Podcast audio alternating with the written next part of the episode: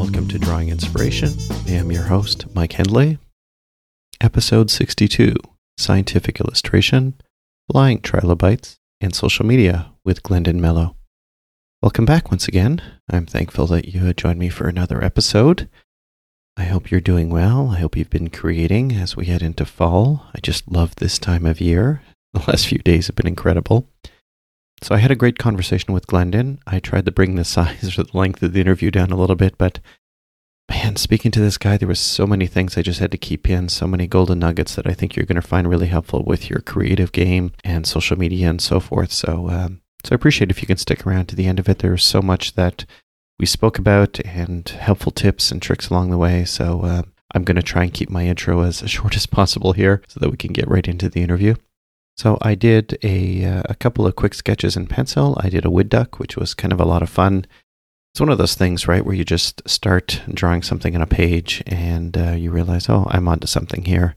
And so the wood duck is actually one of the um, the ducks that uh, frequents our pond in the spring. And I just quickly rendered it in pencil in my little Moleskine sketchbook with my trusty zero point three millimeter mechanical pencil.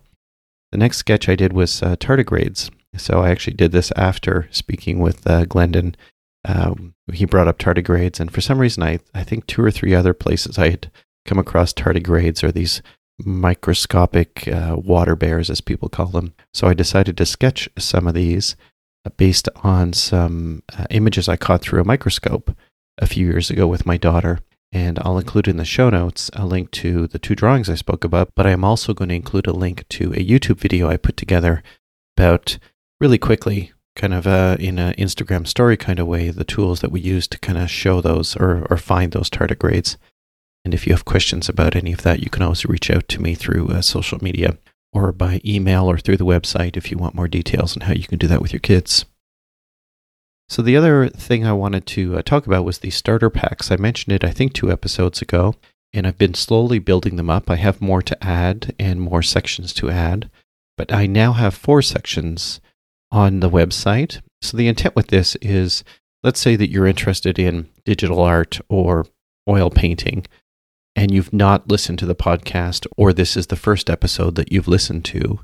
These starter packs allow you to dig into a series of two, three, four, five episodes over the last two and a half years that would cover that topic. For example, oil painting, pen and ink, uh, graphite and charcoal, and Procreate and digital art. Those are the four sections I have now. So if you're hitting this for the first time, or this is your third or fourth episode, and you want to get into the back catalog, this allows you to dive in based on the type of content that you're looking for. And I will be expanding this over time.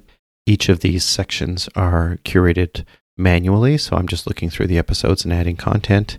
So if you want to get into this podcast and you want to kind of focus on the content, just go to drawing inspiration dot f m. And there is a menu item there at the top that says Starter Pack, and just click on that and you'll have some of those listed. And as I said, I will be um, expanding these over time and adding new categories as well. So the other thing that uh, is coming up is Inktober. I've been playing with the idea of doing it, but I, I wasn't sure I was going to, but I know so many people who are, and I feel like I should. so that, um, because I've done it three years in a row. I did it uh, the first two years digitally. And last year I did it with ink on paper as a single image. I still don't know what I'm doing this year, whether it's going to be ink or digital. So I have been toying with that idea. I did do a, I did host a Clubhouse room over the weekend to talk about Inktober and what people are doing. And uh, I've decided I am going to do it for sure. I'm probably going to mix nature into it as I did with last year's. And I'm doing a little bit more. So I'm going to be holding a weekly room on Clubhouse about Inktober. The intent would be to do this every Sunday through the month. So you can join into this Clubhouse room, you can stay in the audience or come up and chat. And the whole point would be to kind of support each other in what we're working on, uh, talk about our successes. If you're behind, it's okay. You can still come in and talk about what you're going to do next. So if there are upcoming prompts that people don't understand, which happens quite often, or you're looking for ideas, the whole point in this Clubhouse room would be to kind of talk about all that. So we'll be doing, I think it's four plus the, uh, I think, two days before. So if you go into Clubhouse and you look for Drawing Inspiration, I have my own club, and you can just follow that and you'll get notified as I spin up these rooms. I was thinking about doing some in Twitter Spaces. I still may do that. If you follow me on Twitter, you may find it that way as well, but I'm for sure going to be doing it within Clubhouse. And the other thing I've done is I've added a channel to my Discord for the podcast to uh, provide a space for those who want to share their work but may not want to do it on Twitter or Instagram, or may want to do it in addition to Twitter and Instagram. So this will be an opportunity once again for us as a small group to kind of connect with one another. So you can find a link to my Discord in Twitter or Instagram. I link to a links page on my website, and you can find a link to my Discord, and it's uh, free to join. So uh, that'll be something that allows us to connect beyond uh, the podcast itself and maybe provide a little bit of community around doing Inktober. So uh, the last thing I just wanted to mention, I'm opening up for commissions. I haven't done this for a while now, but I am opening up for commissions until they get filled up. So if you or someone you know is interested in having some work done, so you can reach out through the websites, drawing inspiration dot f m or mike hendley dot com, or you can reach out through social media. I'm everywhere, so uh, however you want to reach me, that would be uh, that would be cool. I just want to remind you as well that Glendon and I cover a lot of material through this episode, and he talks about a lot of artists and books and sites and so on and so forth. I have amazing show notes on this episode, so I would encourage you that if your podcast player doesn't support show notes, go to the website and make sure to review uh, all the links that I've provided to all these wonderful artists and the various books and resources that uh, Glendon and I spoke about. And you'll just get so much more after the show. They're not going to be going away. So if you're listening to this um, out for a run, or you're in your car, or whatever the case, just know that those show notes will be there for you uh, when you need them, and be able to allow you to uh, to kind of go down that rabbit hole after you listen to the, the audio content. So that's it for updates. Now let's head into the interview. I found my guest this week online by way of a regular social event around science illustration or SciArt. I joined in on a couple of discussions and realized he had a very special understanding of science, illustration, and art. I immediately reached out to ask him to be on the podcast. His skill in rendering the world around us, combined with a deep knowledge of science, is amazing. He is also very skilled at social media and is quite willing to share tips with those interested in upping their game. To talk about his creative journey, it is my pleasure to welcome to the Drawing Inspiration podcast, Glendon Mellow. Hi, Glendon. How are you? Hi, Mike. I'm good. How are you? Good. It's great to speak with you and see your face. We've had a few conversations and in various social platforms, and it's just so great to be able to chat with you. And um, I'm excited about what we're going to cover, to talking about scientific illustration and your career. So thank you once again for making the time to do this. Thanks for having me. It's uh, it's great to sit in this chair. You know, you've had Meyer and Gurney and, and so many great people. So I'm I'm honored to be here. Yeah, this will be fun. Thank you. Thank you so much.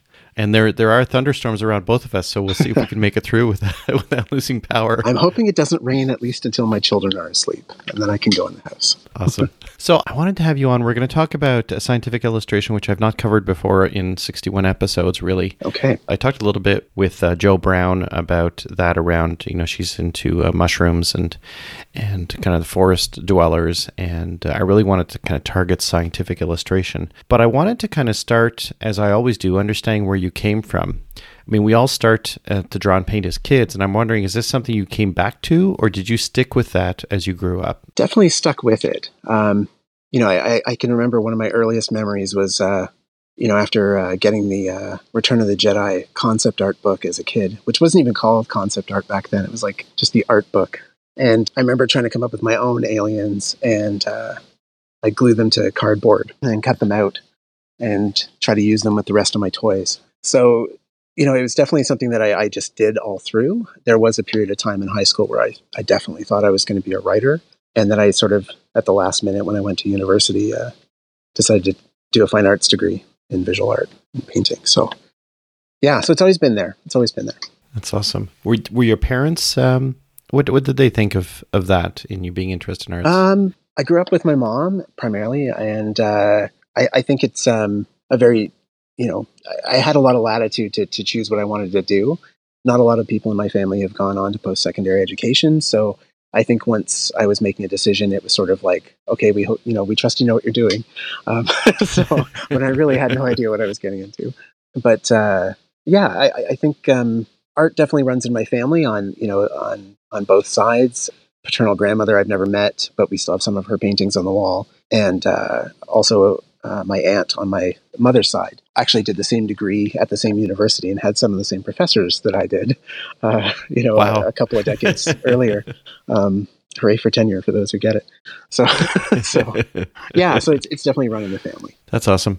So you went into, and, you know, I've had this discussion with quite a few artists about, you know, should you get a degree or should you not, or, you know, the advantages and disadvantages of that. But you went and got a formal arts degree? That's right. Yeah. Um, circuitous path to it in some ways. Uh, I went straight out of out of uh, high school to uh, York University here in Toronto. Excellent fine arts program. You know, I did not have, uh, in my in my four years, I did not have one bad class on art history. Every class was just, um, it almost felt like revelations, you know, like a, of, wow, I had no idea this was a, a period in time, or that's what these symbols meant in paintings. Uh, the, the visual vocabulary uh, was really uh, expansive that you would gain. Studio courses, I was taking an honors degree, which means that you could take two studio courses a year. And uh, it's quite an intensive workload. And those were, you know, I, I think almost all of them were excellent. There was a couple that I was kind of like, what is this, you know? But uh, I York is infamous for having strikes. And during one of their massive strikes, one of our classes, seventy-five percent of the grade was tied up in a final project. And uh, I had to drop the class and didn't manage to go back and complete my degree for over a decade, missing one third year studio class. and uh, um Then I went back, and it was right after they'd had yet another strike. And when I, I remember distinctly when I called the uh, the fine arts office, they said, you know, I, I said, you know, do I have to take any makeup courses? It's been so long. Like, is there anything I have to do extra? Or, and they said, not for fine arts, because, you know, it's not something like computer programming or something that where it moves along quite at a, at a quick pace like that. So mm-hmm. uh, they were like, you really want to come back to York? Like on the phone, uh, which was sort of like, do you want to finish it here? You know, so it's kind of funny. But uh, but going back after working for so long, you know, it, it completely changes your perspective of what you want out of the classes. And it was, I think that one year that I went back and and took a couple of studio courses just to finish my degree was actually some of the the most rewarding schooling that I, I had done. I, I wish I could go back and do more school. So that's interesting. I've always thought about that because I, I I've taken no art training except a workshop I did, a three-day workshop one weekend. And I loved it so much. I just wanted to take courses every single day mm. after that. And it's it's amazing how we, the passion stays the same, but our approach to it changes. And we, I think, as, as we get older, we tend to look at it differently and maybe sometimes lighter, maybe sometimes, you know, which with more mature eyes. But um, I, I'm just encouraged to hear so many people later in life getting into art mm-hmm. and with this enthusiasm and passion about it. And it's it's it's interesting you're commenting about going back to, to university, that it's almost like you did that yourself within this little uh, opportunity where you had that time span that you were able to come back to. Yeah. Differently refreshed, mature eyes, maybe not mature eyes, but lived experience saying, there, right? So that's right. Can you see me? yeah, I mean, I, that yeah, that was the thing. Like, I mean, I, I basically... um. I couldn't afford to go back for a long time. Right after, uh, right after that big strike, when it, the year that I should have graduated, my parents, they'd been split for years. They sold the house. I was sort of living on my own and really struggling for a long time. And yeah, and for a long time, I couldn't afford to go back. So I got a job, was working, you know, and, and, uh, still making art. I started blogging in that time, and I've always been an early riser. So I would get up at like five thirty in the morning and start either writing or drawing. Um, it wasn't until until my wife, you know, we'd met in that time, and and uh, she had finished a couple of degrees, and you know, she was like, "You really just got to go back and finish that thing. You know, you're one class away. Like, just let's get it done." You know, and uh, she really pushed me to to go back and just finish it off, and I'm really glad I did. It was a it was a good experience. So. Would you recommend others do that? Uh, maybe not taking the a, a ten-year gap, gap in between years uh, with one dangling class. No, I don't. Um, would I recommend other people go to university for, for fine art? Um, you know, I, I was listening to to your last your last guest. I, I'm I'm sorry, I can't remember her last name. Gail, was it? Um, yes. Yeah, and and uh, I agree with her that I don't think anybody should uh, come out of these things saddled with as much debt as I had. thankfully it's all paid off for me now, but uh, it was a long, slow road. And uh, I, I do think uh, the education itself, though, I do think it does transform how you look at the world. I do think that that type of uh, scholarly rigor that you can throw yourself into can really push you to different places. So I I think there's something I often I often in, in different writing that I've done, I've often talked about the importance of having a visual vocabulary. And I think that's something that uh, is lacking even in news media right now. Not to jump too far afield, but I, I think, mm-hmm. you know, I, I did some writing for Scientific American for five and a half years about the intersection of art and science. And one of the things I would talk about there was, you know, sometimes you would get a magazine cover that, in my opinion, I don't know the inside baseball on all of it. I would look at this, this science magazine cover and say to myself, like, this is an editor who has no arts training, who picked this out. And there was a sort of infamous case where um, one magazine had written a story about transgendered prostitutes in, uh, it was in another country. Uh, apologies, I think it was Brazil, if I'm not mistaken. But at any rate, and they had put on the cover a very sexualized picture of two women, and I guess for anonymity had cropped their heads out of the photo. And you know, I ended up sort of staying up. There was a lot of discourse about it in the science communication community, and I ended up staying up late one night writing a long Twitter thread about how in the history of fine art, there's actually a history of uh, nudes with uh, of women with the heads, you know, cut off or missing or out of the composition. Um, and it's not a good thing. It's a, you know, it's a very uh, male gazy thing. Um, Duchamp had one where It's it's horrific, really. He he picked his favorite body parts from his wife and his mistress and made a sort of amalgam picture, and then didn't bother to include anybody's face. Um, so I was sort of, you know, I think when I think about my uh, fine arts education, I think of how that comes to bear on on things like news media or or modern art practice. And I think there's there's a history there that we shouldn't forget, because it also has a trajectory that carries into the future that we need to think about. The short answer is, if you can go to school for fine art, um, I think you, you'll find it, you know, it's, I think anybody could find it really illuminating and, and valuable. Yeah, and I think uh, just because you had mentioned an artist, I wanted to highlight that you probably will mention more. And I, I, I do really good show notes. So if you're listening to this and you're driving in your car or you're, you're on the subway, check out the show notes on the website or in your podcast player. I will include links to everything that Glendon mentions, uh, whether it be websites, artists, or otherwise. So you got a fine arts degree eventually. Uh, what was your first gig, um, and, and how did that evolve to the next thing? I guess that's that's that's kind of the... The, the weird path. I mean, it, it um, like a lot of people, I was working in a cafe for a long time, you know, in, in university. I think in there, I got a job working for uh, Dessert, which is a chain of art supply stores here in Canada. They used to be called Loomis and Toles. And I was a manager with that company for uh, just about ten years and worked at a few locations around Toronto. At that time, I remember distinctly one of my employees uh, decided to start an art blog for himself. And he wanted to just go around Toronto and go to art shows and review what he saw.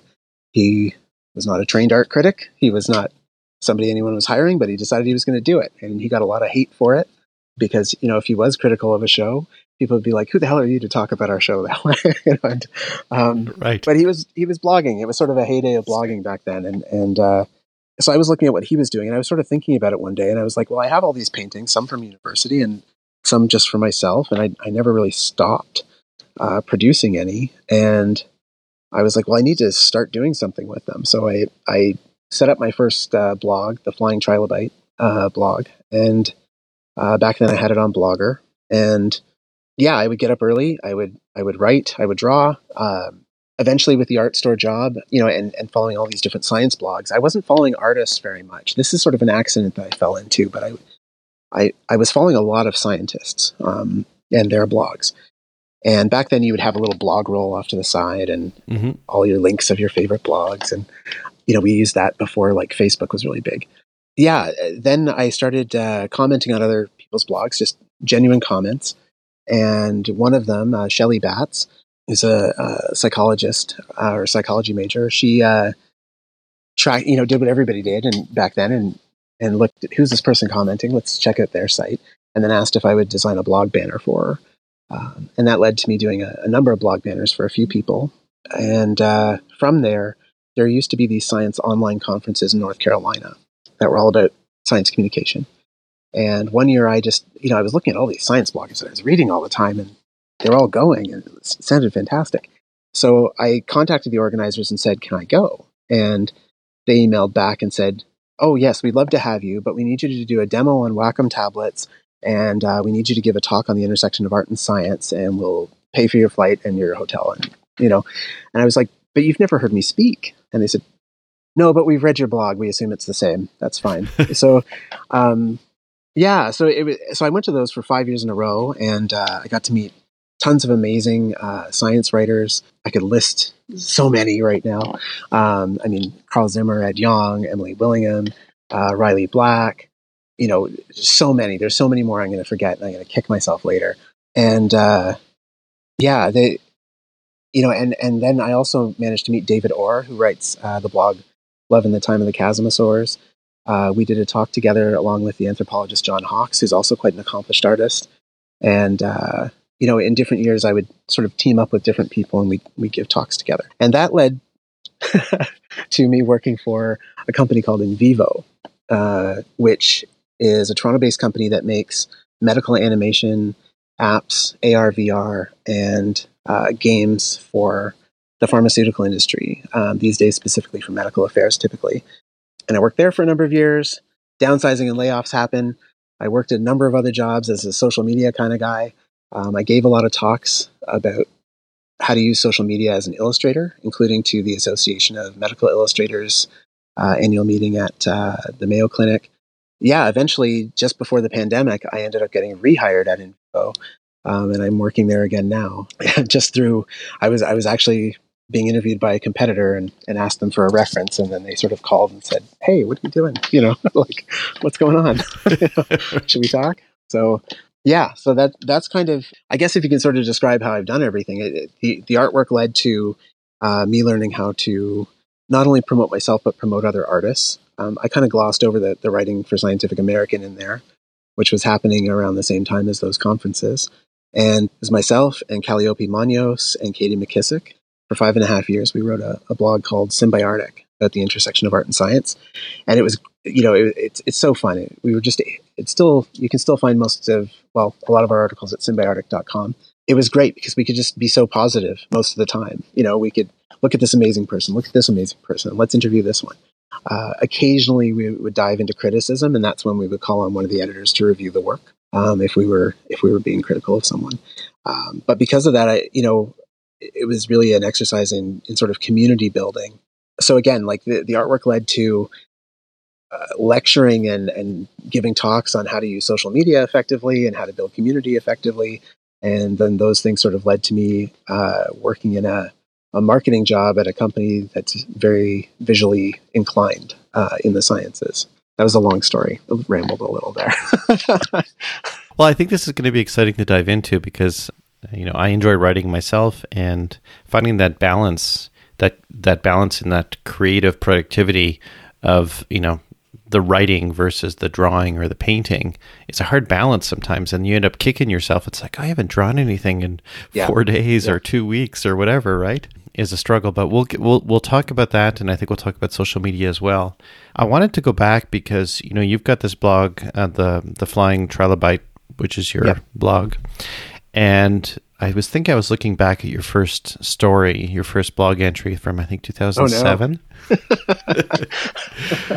Where you ta- baby blogger, where you talk about. Um, So maybe, I think it would just be kind of fun to maybe talk about what a trilobite is, and that that one you did for your um, instructor and his comment about it that kind of fueled your your your oh, direction my, forward. The comment right? about so, it. Yeah. Well, I mean, I guess. I don't want one of those in my. Yeah, in my yeah. Soup, that's right. That's right. The soup comment.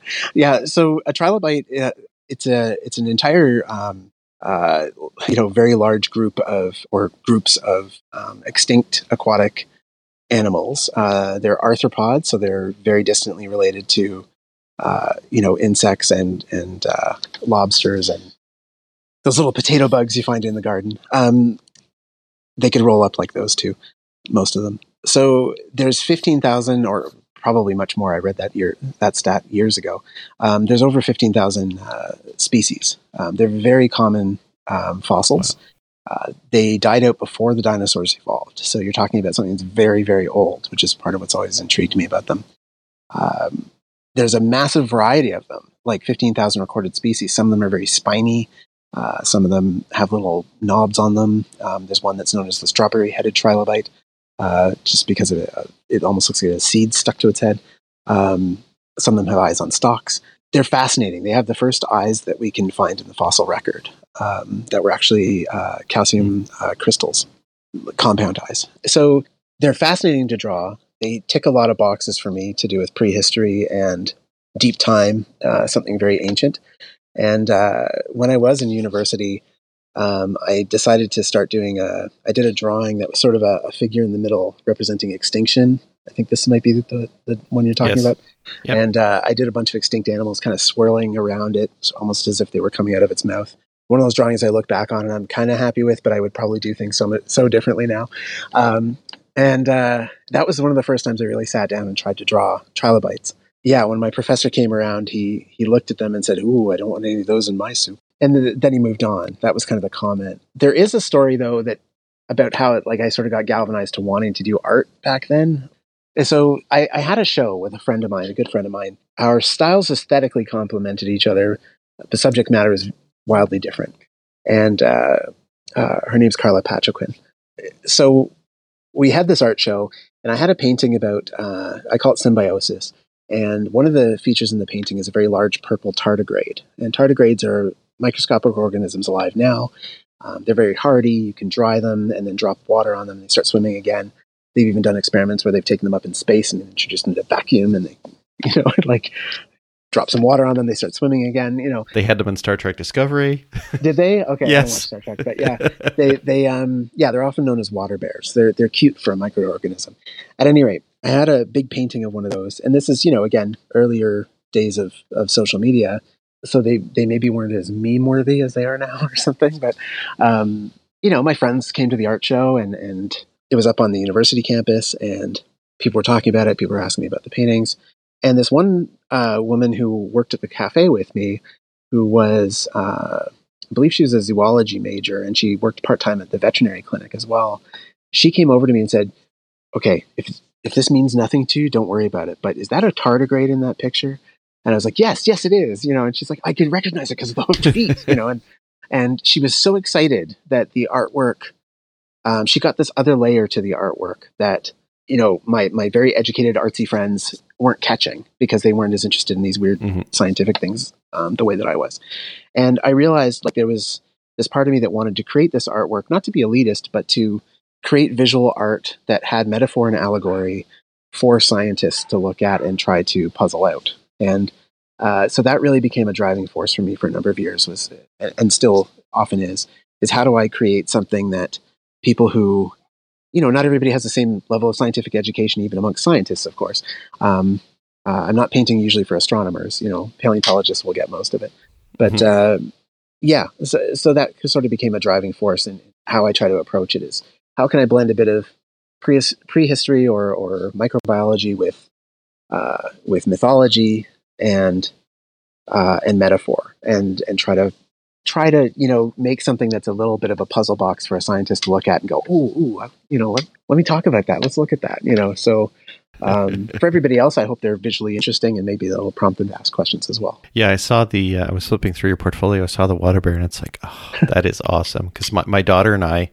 Uh, resurrected some, and uh, oh really? Yeah. So w- we just took some lichen off a tree and put it in with water, and I think a day later, uh, we started pulling some of the water under a microscope, and we sent we saw them waking up. We we spotted two. That's amazing. And we have some video of them uh, kind of waking up. It's just amazingly cool. So uh, yeah, I was I was really impressed to see that. I was like, I know what that is.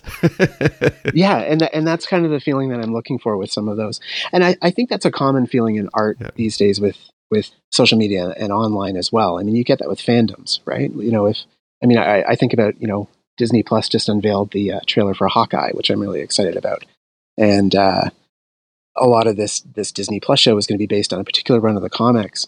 And, you know, immediately there's articles dissecting this visual looks just like this part of the comic, and, and this is a reference to that. Mm-hmm. And so, you know, I, I think that's that's an impetus that a lot of people look for. And I, I think whether or not it's always successful, that's something I'm trying to do with, with some of my paintings. You know, obviously, we're, I'm going to include a link to your site and a bunch of other information, but I would recommend people just look through your portfolio because it is just, Thank uh, you. It's wonderful to flip through. And uh, I love the work. I love the trilobites with wings. I mean, that's that's, uh, that's, the, that's my, my Twitter handle, right? Flying Trilobite. Um, that's a joke in and of itself, too, actually. Like, it's because there's so many trilobites and, and people have gotten really proficient as as hobbyists and amateur scientists to uh, clean them and, and clean the fossils and prepare them themselves. You know, it's quite an endeavor. Like, you have to have really expensive, you know, Dremel tool and, and delicate equipment to do a good job. There's some trilobites are, are in sort of a pose where they, uh, um, again, you have to think of it as a little oblong, almost like potato bug or sow bug or roly-poly. You know, some of them are sort of uh, bent a little in the middle. And uh, sometimes when they're being prepared, people will carve underneath them and sort of make them up on a pedestal. And those are known as flying trilobites. So it's oh, okay. it's a bit of a... So then when I paint them, I stick bat wings and other things on them. And or my, my favorite one the last couple of years is the awesome. Trilobite trebuchet. It's a flying trilobite where you lob it at people. So it's... Uh, yeah, so it's a bit, it's a bit of a nod to a, an obscure hobbyist uh, uh, form of preparing a fossil. That's fun. Do you... Um, like, if you sit down and sketch, are you drawing animals? Uh... Am I drawing animals? Or like, like, what do you draw if you just like, ah, I just need to draw something? Like, is there a subject matter? Yeah. Oh, yeah. Yeah. You get that itch. Uh, often it's a trilobite, and often I don't bother necessarily looking at reference or worrying about it. Um, sometimes I do. I mean, I have books of them that sometimes I'll just pick a, a species and, okay, I'll draw that one. I like to draw people. I like to draw hands. I'm still always working on hands. I've been critiqued heavily on my hands um, by friends before, which is fair. So I do like to to try to work on that. Um, I have some anatomy books. Sometimes I'll just sit down and sketch that. Sometimes I'll try to turn it into more of a picture, but it's always kind of kind of forced. so, um, right. But I, I do like to draw animals sometimes. Uh, yeah, I, honestly, one of the things I like to draw the most are uh, scraggly old dead trees, and I love them. And uh, it, it's sort of a That's the doodle if I'm doodling while I'm on a call or something, because it's usually a bunch of branches. I, I'm with you on that. The textures and just, uh, yeah, just feeling the growth over so yeah. many years. And uh, yeah, just, I, I yeah, I yeah. one hundred percent I, maybe it's a Maybe one. It's a Southern Ontario thing where so much of the year we have these uh, dead-looking trees everywhere. you know? So, yeah. Exactly. We've got a few weeks yeah. of leaves and that's it. So let's, you talked about uh, drawing, um, so let's dip into the technical bit and just understanding, you know, uh, because I saw you commenting and, and this hit my soul like uh, like seeing the water bear, and that is your mention of a zero point three millimeter mechanical pencil. Oh, yeah. Yay. um, but I wanted to ask you, like, what do you normally work with? And uh, I'm sure you have very distinct thoughts. I remember we we were in, a, I think, a Twitter Spaces, and we were talking about paper, and you were telling me the history of, I don't know if it was Arches or something else, and it was like... Fabriano. Fabriano. Fabriano. And I was like, yeah. Glendon, you got to come on the podcast and just talk. But if you can just talk maybe about, um, you know, what tools do you use now? And are you drawing? Are you painting? And what paper do you use? A sketchbook? That kind of stuff. Just so if someone's listening and they're getting into this, that they understand kind of what you're using, and maybe they could either pursue that or feel justified in what they're doing. That's yeah, that that's a great idea. Like it's, it's always good to hear what people are using for sure. Am I allowed to criticize brands I don't like? Absolutely. This is not a sponsored episode. You can talk about anything. Yes. I, so as you said, I, I do love the the zero point three millimeter mechanical pencils. Uh, they're the go-to for delicate cross-hatching and, and just, uh, you know, I'll, I'll sometimes pull out a zero point five just to um, strengthen some lines around the edges and things. And can I ask you what lead you're using? Um, I usually just go with H B because for zero point three millimeter, it's hard to find anything else. So I usually just stick with H B. And I don't like to go too soft and dark. Um For anybody who's not aware, the uh, the further you go into the B's, um, think of it as black or bold. Those are going to be softer and darker. The further you go into the H's, I always think of it as they're hard. They're going to be hard and lighter lines. Um, so H B kind of sits in the middle. But yeah, so like a nine H will be really, really light, and a nine B is going to be really, really dark and almost charcoal-like.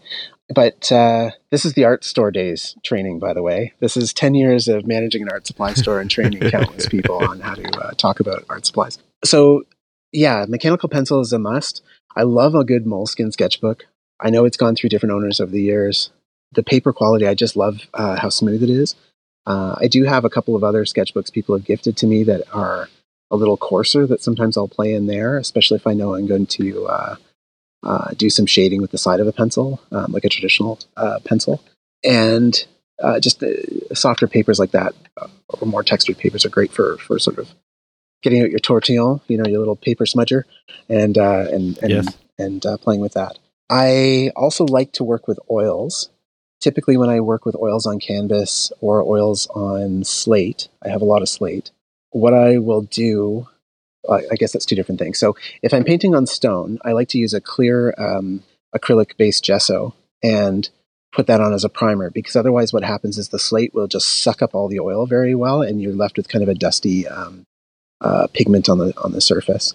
Um, so it's really important to prime those. If I'm painting on canvas, I like it to be dark. I like my figures to emerge from darkness. So I will usually use just uh, cheap black acrylic, or I'll, every once in a while I'll buy, if it's for a, a specific client, I'll, I'll buy black gesso and use that. I don't have a particularly favorite brand of oil paints. I just mostly hunt for different pigments that I like. So, I mean, I have a lot of Winsor Newton, Grumbacher, some Gamblin. Again, I, I'm mostly looking for certain pigments. Um, Naples yellow is by far my favorite color, but it's also got soluble lead in it, so you can't don't make a mess all over your hands.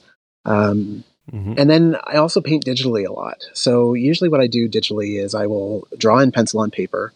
Uh, these days I just take a photo instead of scanning. And I saw this technique years ago in in um, Imagine Effects magazine. And all you do is is you put your pencils on a multiply layer, like you set the layer to blend uh, at the setting called multiply. And then you can paint underneath it, mm-hmm. and the pencil will basically float on top. And then, of course, you can add another layer and paint on top of the pencil if you want to get some nice highlights or something like that up there. And for digital painting, uh, for years, I've used ArtRage, enough so that when I was blogging about it, they started giving me promotional codes for different versions of it as they came out. They don't do that anymore, nice. But that's cool because I don't talk about it as much. I did download their new, they have a new ArtRage Vit- Vitier app that they've added a few new features, so I've been testing that a little bit. So are you doing this on an iPad, or are you doing this on a Cintiq? Now I'm doing it on an okay. iPad. I was doing it on my P C before with um with a Wacom Intuos tablet. Okay. Now I'm using a, a twenty seventeen iPad Pro and first-gen Apple Pencil. And uh, okay. And I started playing with Procreate too. I mean, Procreate and ArtRage are similar in a bunch of ways, and they both have things I like about them compared to each other, for sure. So... So those are my main tools: mechanical pencils, Moleskine sketchbooks, oil paints, sometimes on rock, and uh, and then usually ArtRage or Procreate. Yeah, you know what? And I don't want to I don't want to spend too too much time on it, but when you were talking about the Fabriano mm-hmm. uh, paper and just the history of Moleskine, like these companies yeah, are old. Yeah. Like the production of paper is really an old industry. Like how old is like Fabriano's? The, I believe it's the twelve hundreds. I'm going to look it up while we're talking. Yeah, and, and Fabriano is really interesting. I mean, for, for years when we were at the art store, you couldn't get it because at the time they were uh, creating all the paper for the Euro, um, for the launch of the Euro.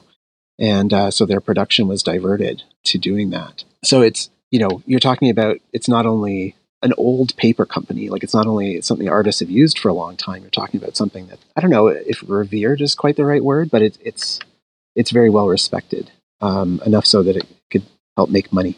Right. There's actually another interesting story about uh, uh, Golden acrylic paints. There's a brand called Golden. They make some interesting ones called interference colors, where they kind of act a bit like a butterfly's wing in terms of um, when light hits them, certain wavelengths will bounce off. So if you tilt it one way, it looks blue. You tilt it another way, it looks bright green. Uh, P B O paints also have some versions of that as well. Golden actually, I remember years ago when I was working at the art store, they uh, did like a, a workshop for us and told us that they had another one that could not only do two colors, it could do lots of colors. Um, it was basically like almost a rainbow, you know, and they were, they had it ready to go to market. They had a huge marketing campaign behind it. And then the American Mint basically said to them, we're seizing all of this.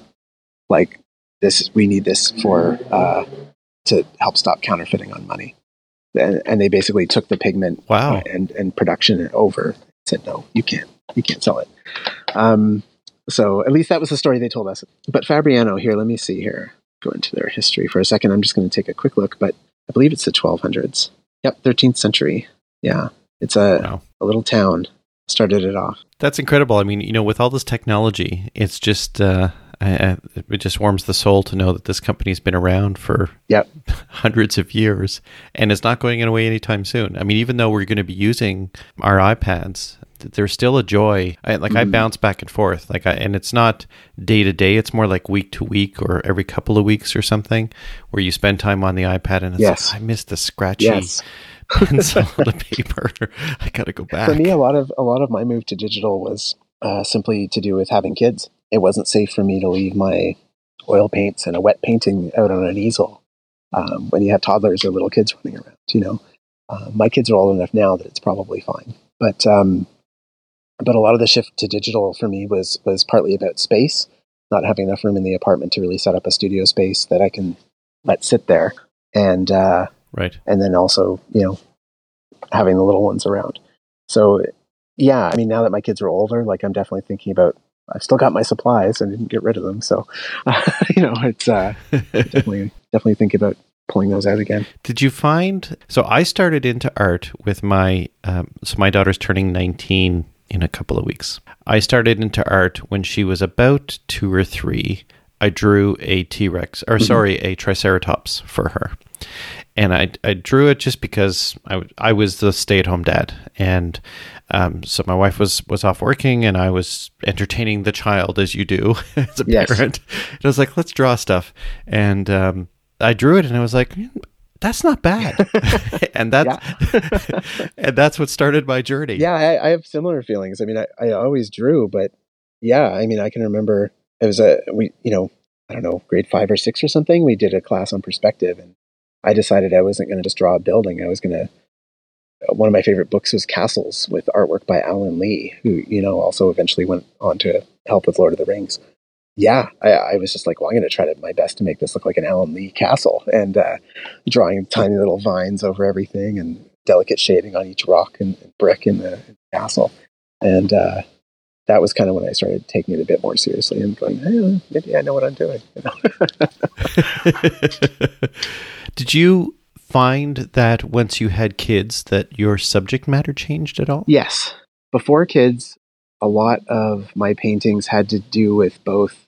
I often depicted seeds, um, acorns a lot in particular, and objects of death like a skull, or I was trying to think about Vanitas painting in, in the Renaissance and, and Baroque period, painting subject matter that was usually still lifes that represented uh, different symbols, and they often would have a symbol of death in them somewhere, just to remind you of mortality. Uh, don't forget, guys. So yeah, a lot of my paintings usually had had sort of life and death cycles in them, and I think after having kids, I didn't want to dwell on that as much. So I think some of my paintings became a little more playful, not so I could share them with the kids necessarily. Like it's not that they, you know, they don't look at my flying trilobite paintings and go awesome or let's do more of those. Like. But uh, um, but I think it, it definitely changed how I, you know, I wasn't maybe so fixated on those things. Interesting. So let's dive a little bit into scientific illustration. In can you, from your perspective, define what scientific illustration is? I think scientific illustration is any illustration done educational and explanatory purposes in the sciences, uh, because the sciences are often uncovering things we don't experience in our day to day, and trying to educate on new theories. There's sort of always a need for uh, visual depiction that will resonate with people to help them understand it. And that goes for whether or not you're explaining something in physics, or if you're um, trying to describe what a new dinosaur species might have looked like in life. Um, or one of my favorite examples is to do with medical illustration. The reason we don't just take photos of a surgery to explain the inside of the body is we need to edit things out. Um, all the viscera and blood and fluids during a surgery are not going to be helpful for explaining where exactly all the organs are sitting. So medical illustrators, as detailed and incredible and accurate as they uh, need to be, and it's a profession that that holds itself to a very high standard, you know, it, a lot of what they're doing is actually editing information away uh, so that you can understand very clearly what you need to understand. So I think scientific illustration is different from, or at least a subset of, sci-art, the way I see it, at least. Okay. So I know a lot of people that are doing possibly, I mean, there's a lot of people doing nature journaling, mm-hmm. and I'll be talking about that in a future episode. Um, I talked about it in the past as well, and I've done some nature journaling where I'm drawing monarchs and, and uh, moths and mushrooms and all that kind of stuff as well. Would you all, would you consider that to be scientific illustration? Yeah, I think, I think generally, yes. Yeah. I mean, it's, Um, part of scientific illustration is often uh, the purpose it's put toward, right? So if you um, if you slap a frame on it and sell it in a gallery, it's is it a scientific illustration? Well, kind of still, but um, you know, in a textbook, it's you know very definitely so, um, because it's probably accompanying some text that is going to go into more detail, right?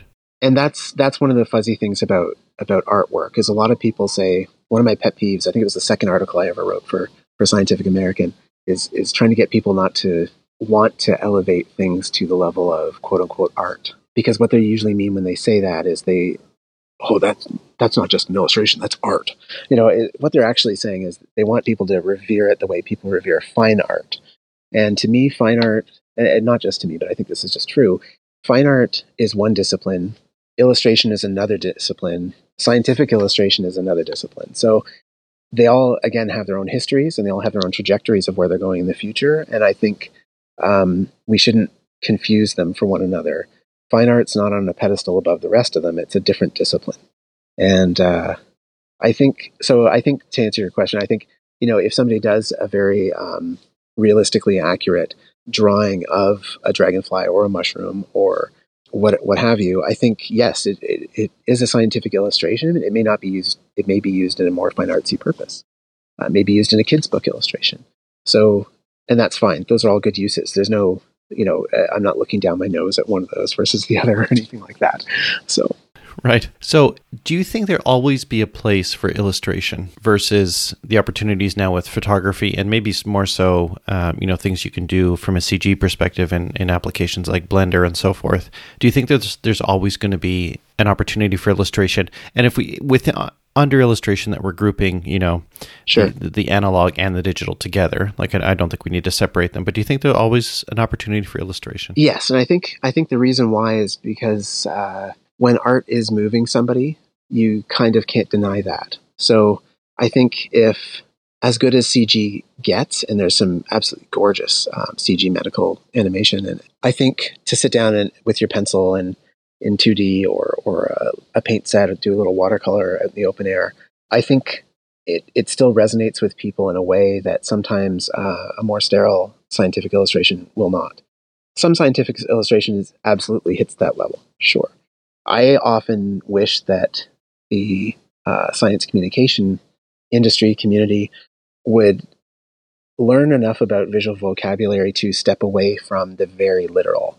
Uh, you know, when you go and you look at magazines in a magazine rack of uh, front covers, mm-hmm. um, you know, Discover, Scientific American, uh, Nature, often what they depict, like let's say, you know, it's a an artist depiction of a of a new probe we have around another planet in the solar system. They've done a, a very careful three D render. They've maybe used some photo composites to uh, create the planet in the background. It might look kind of pretty, you know. I, I don't want to knock the artists that are doing that because I think those are important to have. Uh, because they are illustrative of, hey, this is what it would look like if you had this vantage point way out in space. But to me, sometimes they're a little bit too sterile, and I'd almost like to see some brushwork in there. I'd like to see something a little more that captures the emotion. A lot of people don't know this, but the illustrator Michael Whelan, um, who has done book covers for since time immemorial, he did most of the Dragon Riders of Pern novel covers and, and countless others. He has quite a storied career. Michael Whelan, uh, at one point, was actually asked by NASA to go up in a shuttle. And the reason why was because even though they could take these incredible high-res photos of the Earth from space, they felt none of them were capturing the emotions the astronauts were feeling. And while he paints in a very realistic manner, he also just seems to, I don't know how how to say it, but he, he seems to have a way of understanding light and color in a way that uh, does fill you with emotion. So he didn't end up going.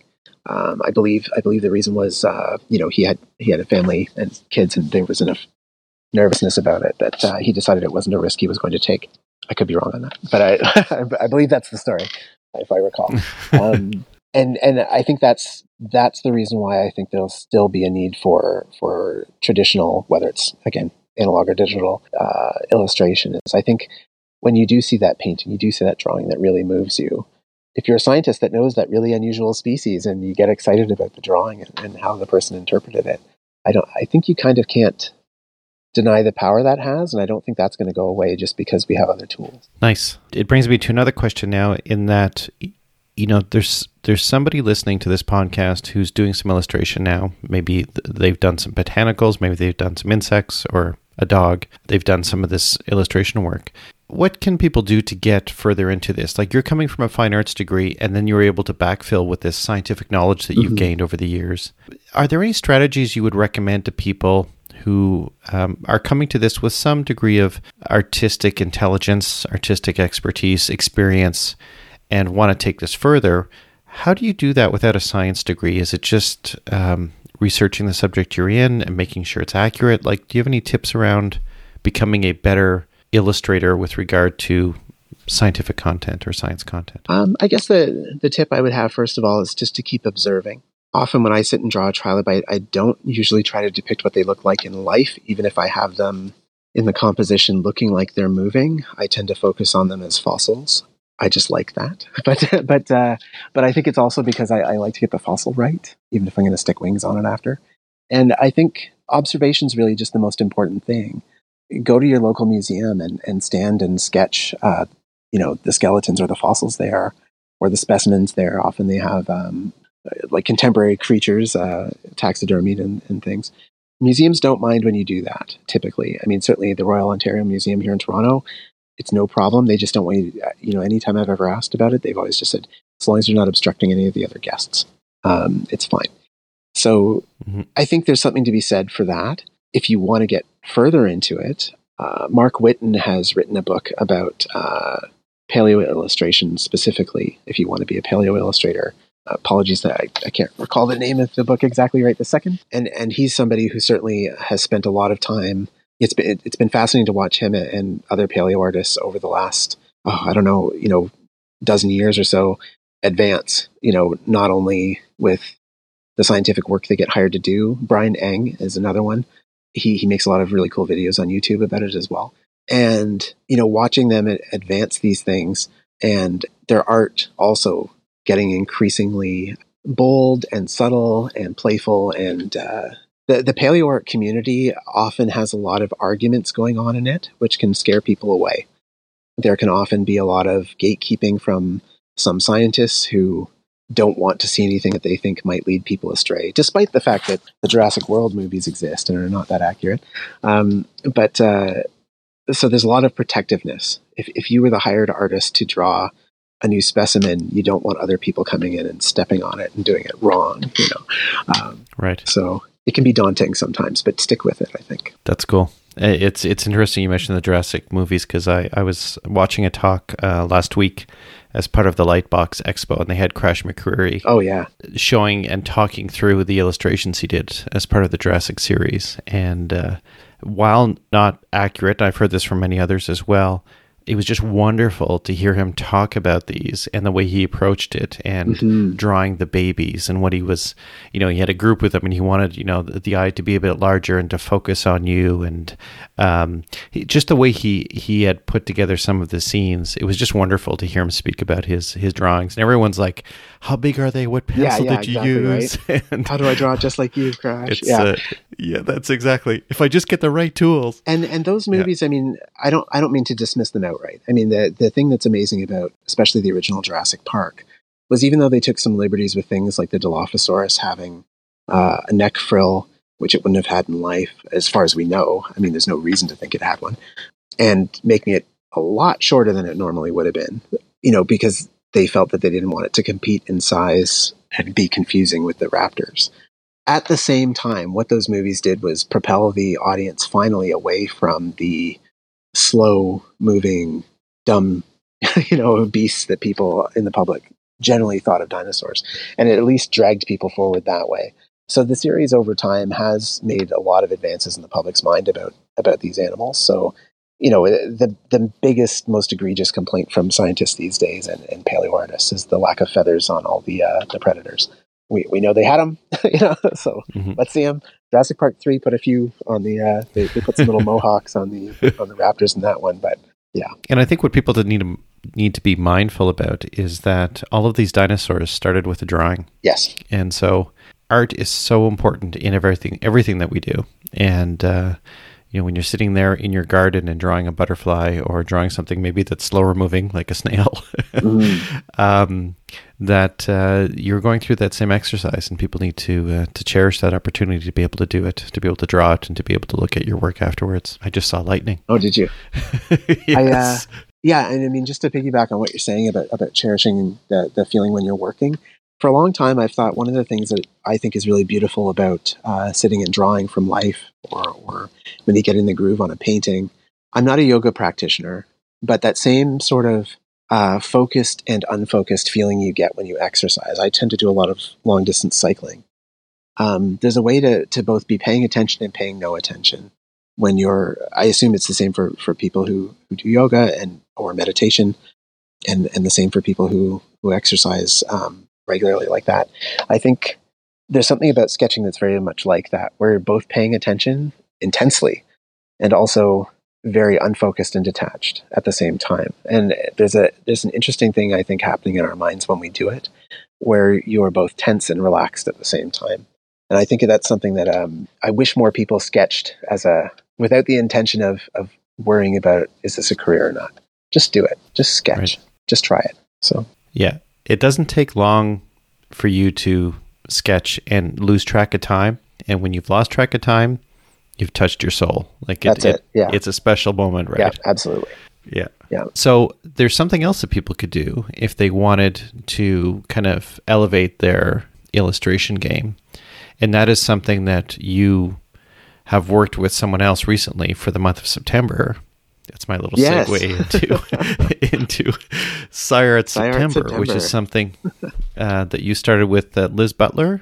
Yes, Liz started this, and uh, Liz okay. is amazing. I have met I have met Liz before. She lives in Toronto, and frequently, uh, in pre-COVID times at least, would draw specimens at the Royal Ontario Museum. Enough so, like it was awesome. Like looking at the museum's Tumblr, you know, it would be like. Every other post was like another sketch from Liz, and, and her drawings are just, they ha- you know, when you're looking at one of Liz's, like they're fantastic. They and she has a, such a great uh, sense of color as well, a, re- a real eye for it. And uh, yes, this was, this was Liz, Liz's initiative, not mine. Um, but um, she asked if I was interested in helping uh, uh, promote it and, and participating. And she very graciously put my name on the promo art she threw together. Um, and she came up with thirty uh, prompts for the month of September. They're fantastic prompts. I have, uh, the, the wheels have fallen off my train or wagon, and I have not produced much in the, the last few days. Um, so I, I'm going to get back onto it. But, uh, um, but Liz wanted to set a challenge for herself and thought it would be fun to see if other people would participate. And the people are producing such fantastic work. Like we're seeing so many great mm-hmm. great pieces on this on, on Twitter and some on Instagram. Yeah, I mentioned it in the uh, in the last podcast, and I think that um, it's been great seeing all of this. I mean, we're halfway through September as we record this. Mm-hmm. I think that if you are doing illustration and you can do the last few days, that's great. If you don't listen to this till October, and shame on you for waiting for so long. But if you don't if you don't hear this until October or some other future point, uh, you can just reach back in time to these uh, using the, the hashtag Sire at September and just apply the prompts to that month. Mm-hmm. Because I think they're fantastic prompts. I guess that's my whole point with it is... She did a great job with those prompts. I was really impressed. Yeah. Uh, yeah, that was brilliant. Like I, I've done Inktober the last three years. I'm mm-hmm. probably going to do it this year.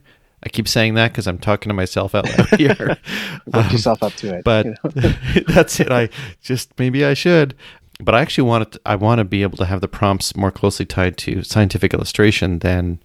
Um, you know, the, the work that Jake Parker's doing mm-hmm. in, in children's books and that kind of thing, right? So um, I, that's what I'm looking at when I see those prompts. But the SciArt prompts for September are brilliant. They're they're just, some of them it's like, I don't know how even how I'm going to do that. Yeah. yeah. But, uh, and then I see Liz post her stuff and it's like, oh, you're too good. Yeah, she's, she's so good. Yeah. And, yeah. and uh, yeah, what I've been thinking of is I had this one idea. I have this one idea I'd like to finish. And uh, it actually hits maybe about five prompts all in one. So I'm kind of thinking I might, um, what I want to do is I, you know, I did a few at the beginning. Um, I think I'm going to repost them all and just thread them all on Twitter. So they're all in one big chain, including ones that are from examples of past work. And and you mentioned this on the last podcast too. And that's one of the nice things Liz has been encouraging people is if you can't hit them all, don't hit them all.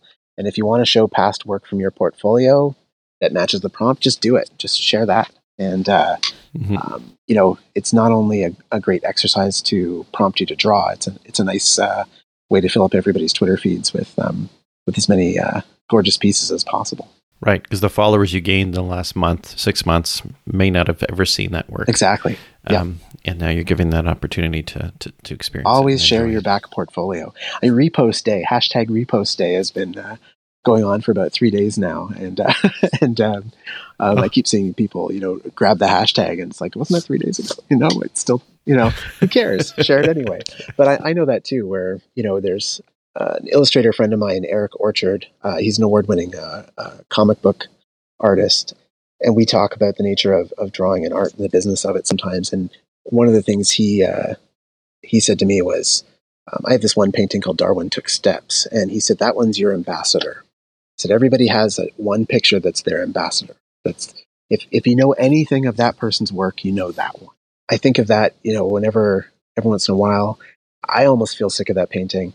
But every once in a while, I'll pull it out, I'll put it back up on, on Twitter or Instagram, and, and uh, oh, that's, you know, that's great. You know, like you get a bunch of nice compliments about it from people that, again, you know, two years ago, they weren't following me or something, and they've never seen it. Right. So this leads nicely into a bit of a conversation about social media, because you have a huge amount of experience. You can hear that now. You can hear it when, um, if you ever chance to to hear Glendon speak in, in either uh, Twitter Spaces or Clubhouse about social media.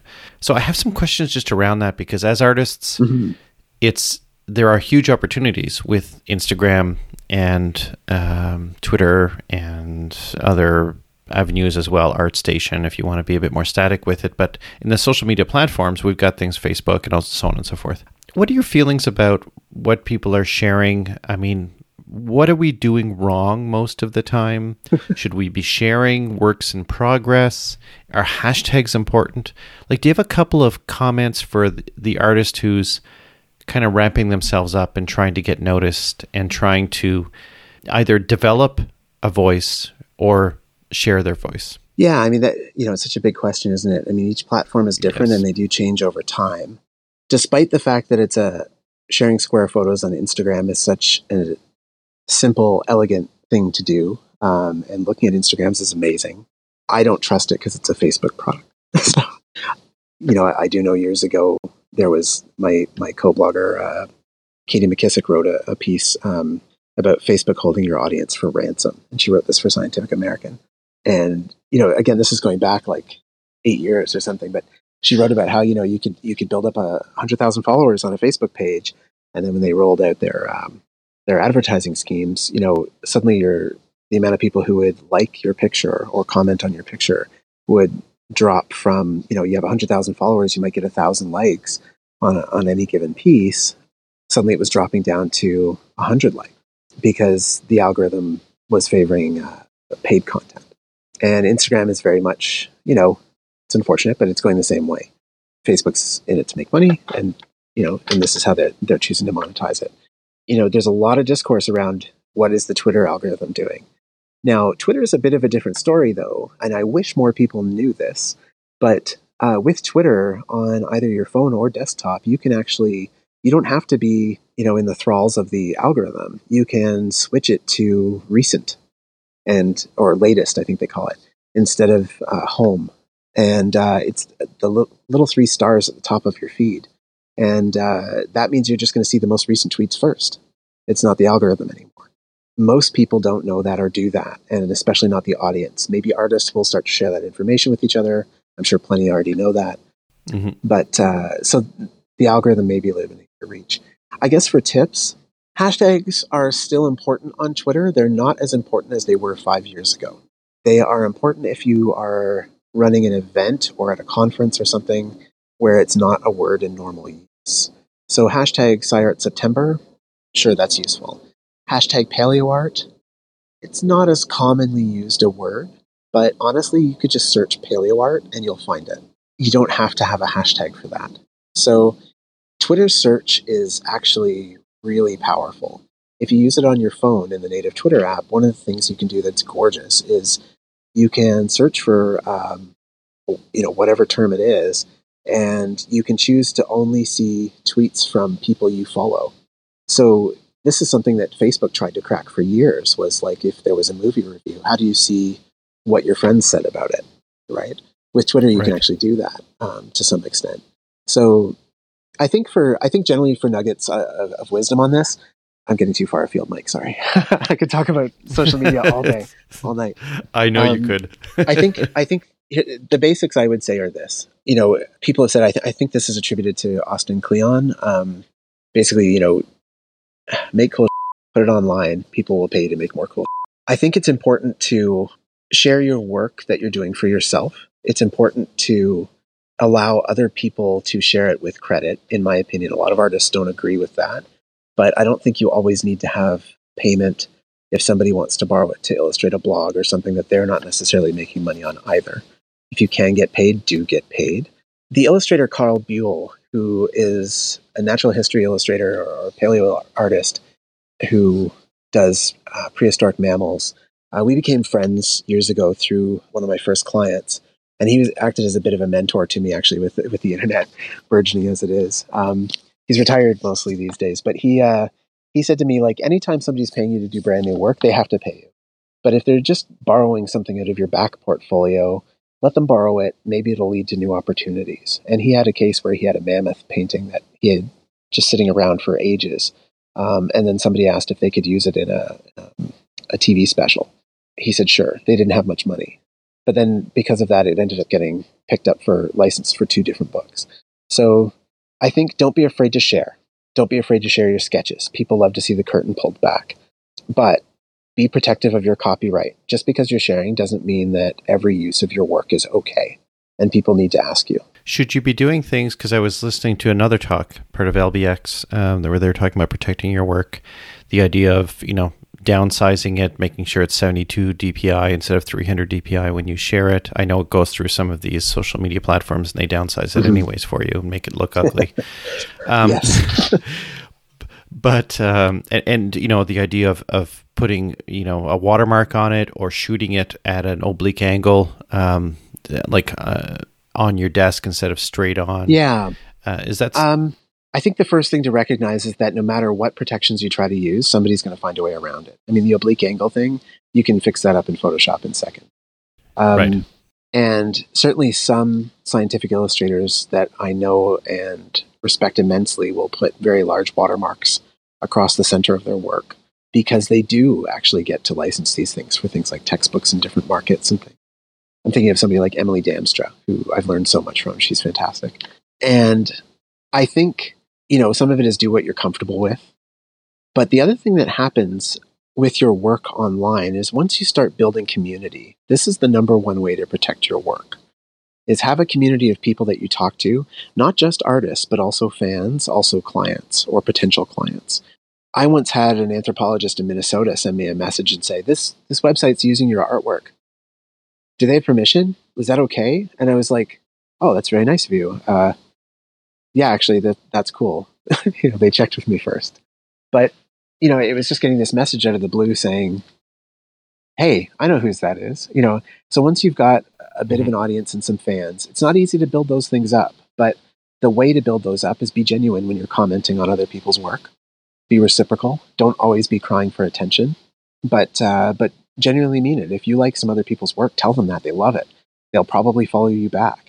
And once you start building up that sense of community, to me, that seems to be the strongest way to protect your work, because technological fixes are always going to be easy to get around. Somebody's going to figure out a way. Right. Do you think that people should be obsessing? Like, I, I think part of the social media thing, and the reason it always comes up, especially with uh, artists who are starting out or trying to build, it's frustrating, you know, because you, you have people that may have fifty thousand three hundred thousand, a million yeah. followers, and they're saying, this is what I profess to be the way you should do yeah. this. And everyone's like, yeah, but you're already there. And, you know, yeah. you, you it's twenty twenty hindsight, and that's a time that, that we're not at right now. So I, I just alleviating this stress around, oh, I've only got, you know, one hundred followers or one thousand followers, or I'm not verified, which yeah, is a yeah. thing that is is problematic for others. Like, can you share some thoughts around how we get past that and we stay healthy and, and keep Sure. preparing? Yeah, I think, uh, first of all, verification isn't everything. My account is verified largely in due, due to writing for Scientific American for a long time. I, I assume that's the reason. you know, um, it was at a time when you could ask, so I asked and, and got it. Um, but they don't sit there and tell you why you got it. The tools aren't, you don't get a lot of extra. Uh, it's not, you know, you have the blue check mark as a status symbol, but it's not, you get one extra tab where you can look at only verified uh, tweets from your feed, like whatever. Um, it's not, not super useful. Right.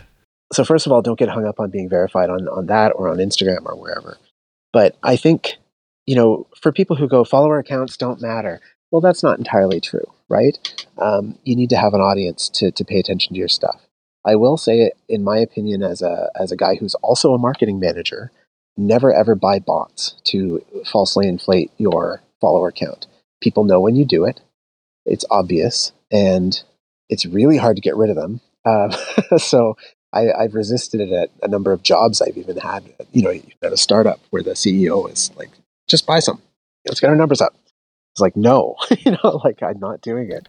I don't want to share my artwork, or in this case, it was at a job. I don't want to share the work we were doing with with bots. I want to share it with real people who are interested. So if you have one hundred people and and Uh, twenty of them regularly comment on your stuff and more of them probably like it, you know, that's great. Like, be happy, you know, and, and it'll keep building. I think when you're starting out, often it's useful to have a regular cadence. For years, when I started my blog, I would do, I just called Art Mondays, and I would put up something every Monday, sketch, finished painting, old work. I might make some comments about it sometimes. I just put it up there. And uh, I did that for maybe the first two or three years I was blogging. And after I stopped regularly posting then, I still had a traffic spike every Monday for the next couple of years. Wow. Um, yeah, just from, from people checking. And I, I think if you're using Twitter that way, and I'm guilty of not doing this myself at the moment, but having, I don't know, you know, whatever's convenient for you, like you can try to mm-hmm. target, you know, peak times uh, in North America, um, you know, to, to post your work ideally, but whatever time works for you, because to take the stress out of it. And Twitter does have a scheduler on desktop. Post the work. And uh, try to do it somewhat regularly. Get something up all the time. It's always tough when you go to an artist's feed and you're not sure if you want to follow them. And you look at that little media blurb off to the to the right hand side, and there's six images there, and all of them are memes, and none of them are the artwork. Mm-hmm. You know?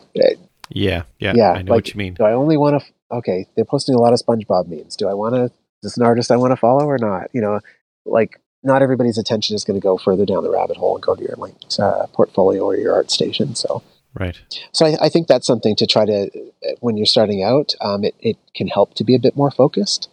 Um, and I say that as somebody who right now tweets in a very, very unfocused manner about local politics, movies and video games I like, and occasionally talks about my own artwork. So, you know, and I have to say, I saw your, your video game comments and I was like, I didn't know. He's even cooler now. Oh, no, am I? I don't know if I'm yes. cooler. So I just extend that a bit further to some recent changes, and I, I say recent, with uh, Twitter Spaces and Clubhouse. Mm-hmm. What do you think the impact of these these audio meetups have had? I mean, Twitter, it's Twitter Spaces is an audio opportunity within the Twitter platform. Clubhouse is only audio. Mm-hmm. Is this something artists should be part of? I do think they should give it a try. I think anytime you can do some community building, it's a it's a positive. And there's more to art than just the visuals. So it is possible to get together, as you say, you know, Clubhouse, it's audio only. Uh, the only way you can share any of your work is by updating your profile picture, telling everybody to refresh and look at it. Um, and it's so small. I mean, it's, you know, it's something, it's something, it's a nice community uh, generated workaround. But I think um, anytime you can have artists get together and talk about their, you know, whether it's talking about their craft, whether it's talking about, hey, uh, you know, I'm really unhappy with this brand of pencil crayon, like, anybody have any suggestions, you know? and uh, um, there's so much you can actually speak about without having to necessarily look at the visuals. And I think that said, I tend to lean, you know, if you're interested in audio apps, I tend to lean more toward Twitter Spaces because it has, you know, if you haven't used it, when you're in the chat, you can see all of the profile pictures of everybody down below um, that are listening, and the speakers are on top of them. But you can also pin tweets at the top, and you can pin a huge number of them. I mean, I think in one of the weeks you were you were in the chat with us, I think we probably pinned over forty. Mm-hmm. I don't know how many, it keeps going past that. But at any rate, if you're having a chat and, and you wanted to share something, you can pin a tweet that has an image, and then people can just tap on it and look at the image and discuss the image. I was searching for Twitter Spaces that were about art one day and just kind of idly scrolling through. And uh, found one that said it was an art space for on, on Spaces. And I jumped in, and, and it was a group of teenagers that, first of all, were like, oh no, blue check mark's here. Who's this guy? You know, like, and uh, found us, you know, or something like that.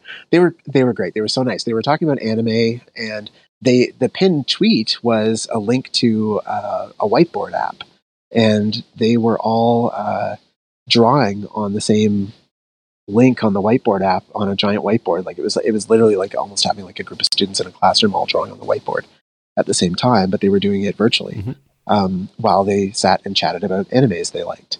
And uh, after they, you know, freaked out about me being in the room, I, I you know, yeah, I, uh, I chatted with them a little bit and, and tried to draw on the whiteboard with my finger on my phone. I think they must have been, I, they're either very good at drawing on, on their phones with their fingers, or they, they were accessing the link differently. We were, I was in a room with you, and somebody from Twitter showed up. That's right. And yeah, I from product. Like, yeah. Yeah, yeah, I thought that was great. Yeah, the, the Twitter Spaces team is really behaving differently than I've ever seen Twitter behave in the past. And they, they, um, in the past, you know, they've done things like like transform the stars to hearts without asking anybody, and then just sort of tough luck, we made the change, you know. Mm-hmm. But the Twitter Spaces team, I commented to one of the developers that they really seem to be acting more like video game community managers who, you know, go out on Twitter and Reddit and Discord and find out what the community likes and doesn't like, and takes that back to the team. And sometimes they implement it. They introduce a character that everybody asked for or something. And I made that comment to one of the developers, and she said, yeah, that's, that's how exactly we're trying to approach this is, uh, we really want to be transparent and get as much community feedback as possible before Twitter Spaces is still technically, I think, considered to be in a beta.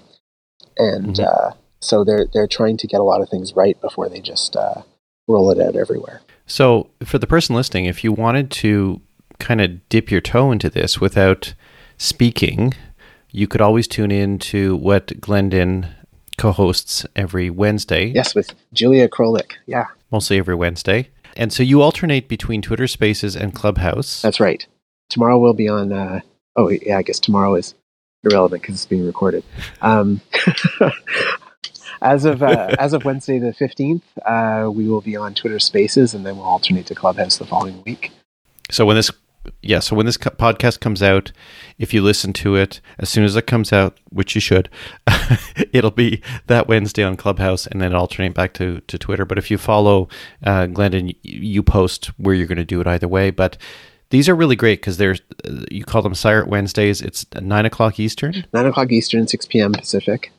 Yeah, with uh, Julia Krolik and I, um, and we we hop back and forth between the two platforms.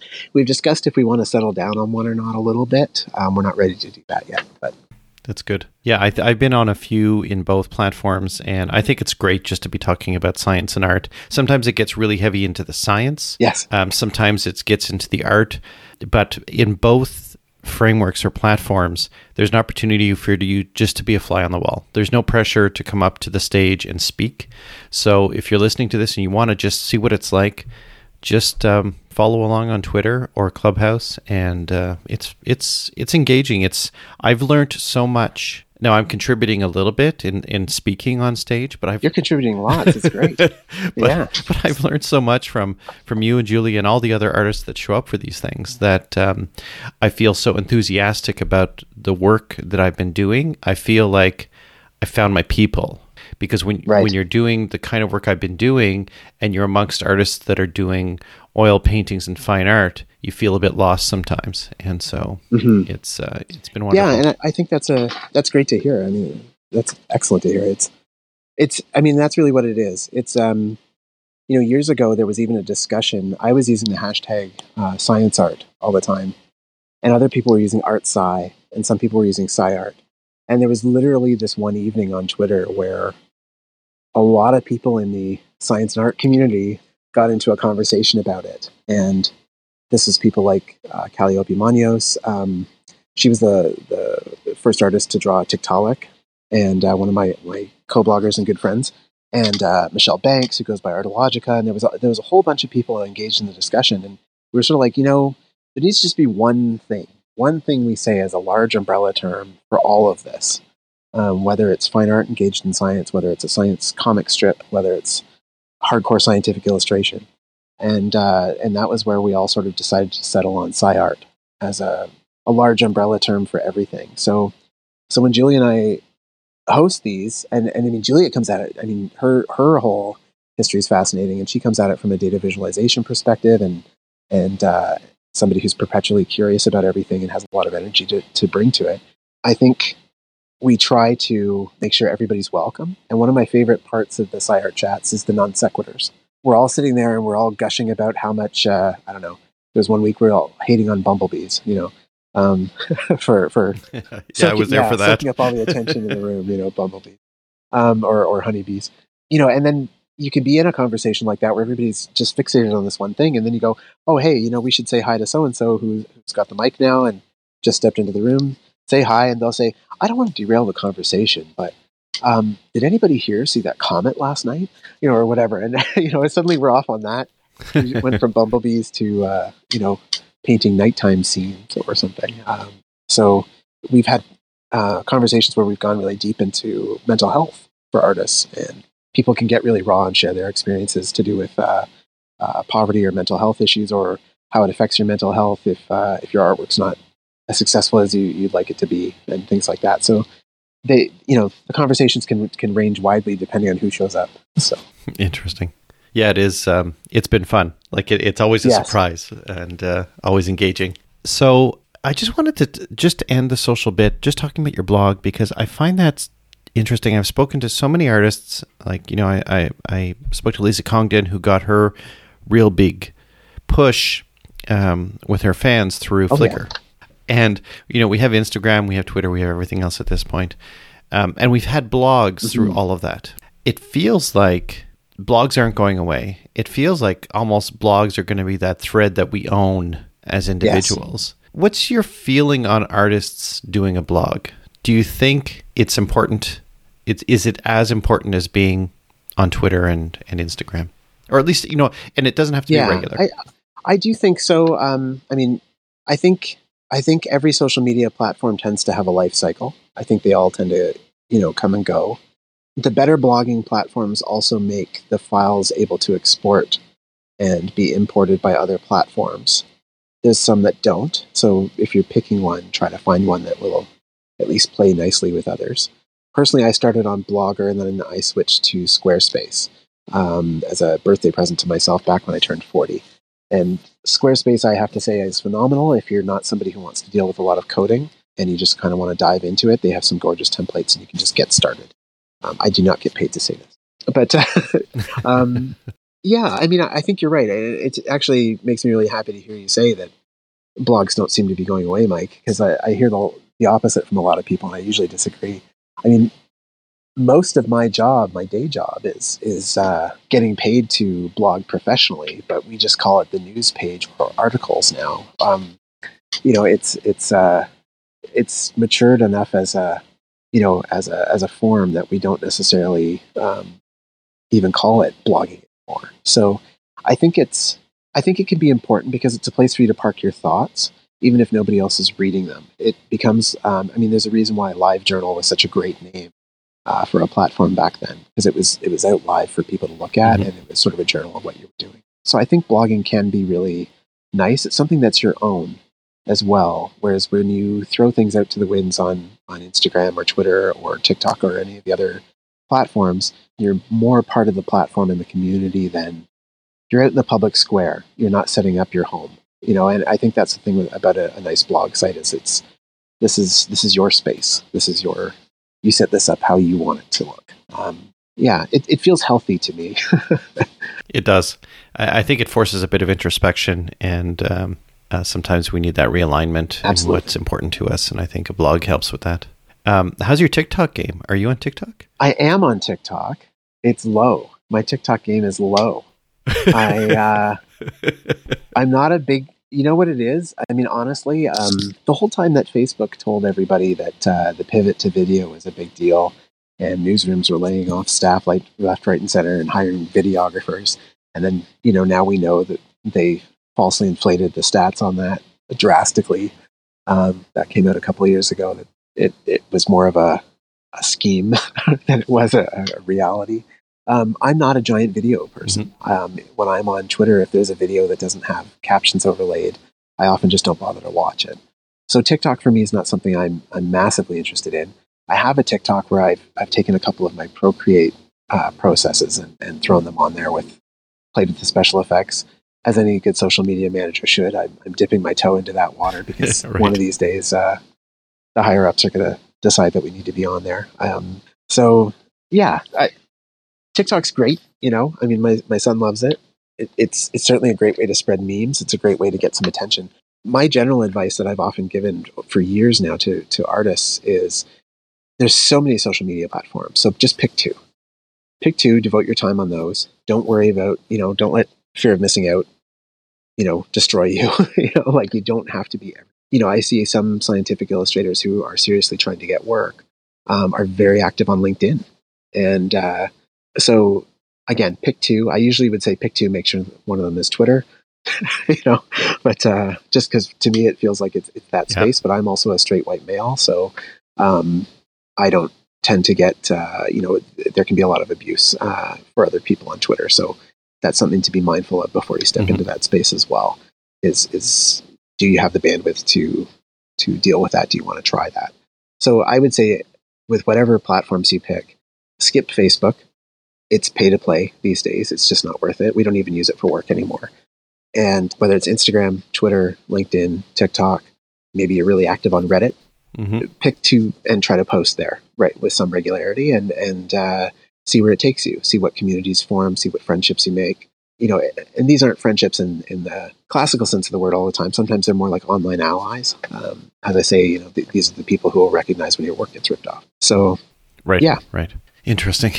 Um, So in this day and age, I mean, we're doing so much on iPads and Procreate, and I just love it. Yeah, like it is so cool being able to draw and have it look good and being able to see the time lapse and all that. The challenge we've always had is, is what do you do when you're done? Do you print it? You know, what can you do to distribute this? And N F Ts have now hit these non-fungible tokens.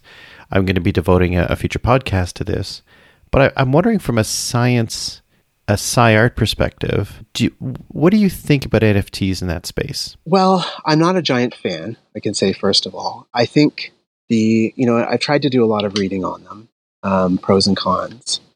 I think a lot of my time writing at Scientific American years ago, my largest focus was on copyright, sharing, and artists receiving uh, credit, even as a form of respect, even if they weren't getting paid. And I think, that, you know, there's two issues here. There's the technology of N F Ts and whether or not that holds promise for something really cool in the future. At the moment, I don't, personally, I don't find it very cool.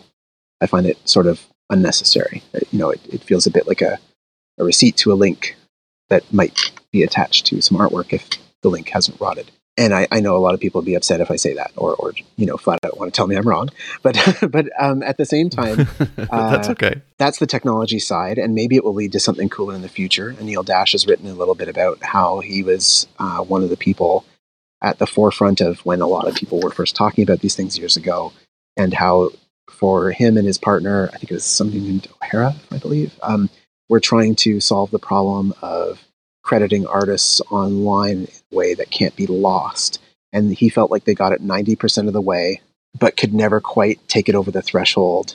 You know, again, if, if somebody who doesn't own the art uh, mints an N F T already, you, you're starting with a, a a bad root. You know, it's rotten at the core. Um, mm-hmm. uh, it's going to get sold and, and bought and sold, and all of that will be recorded beautifully. But but uh, the initial um, minting is is corrupted.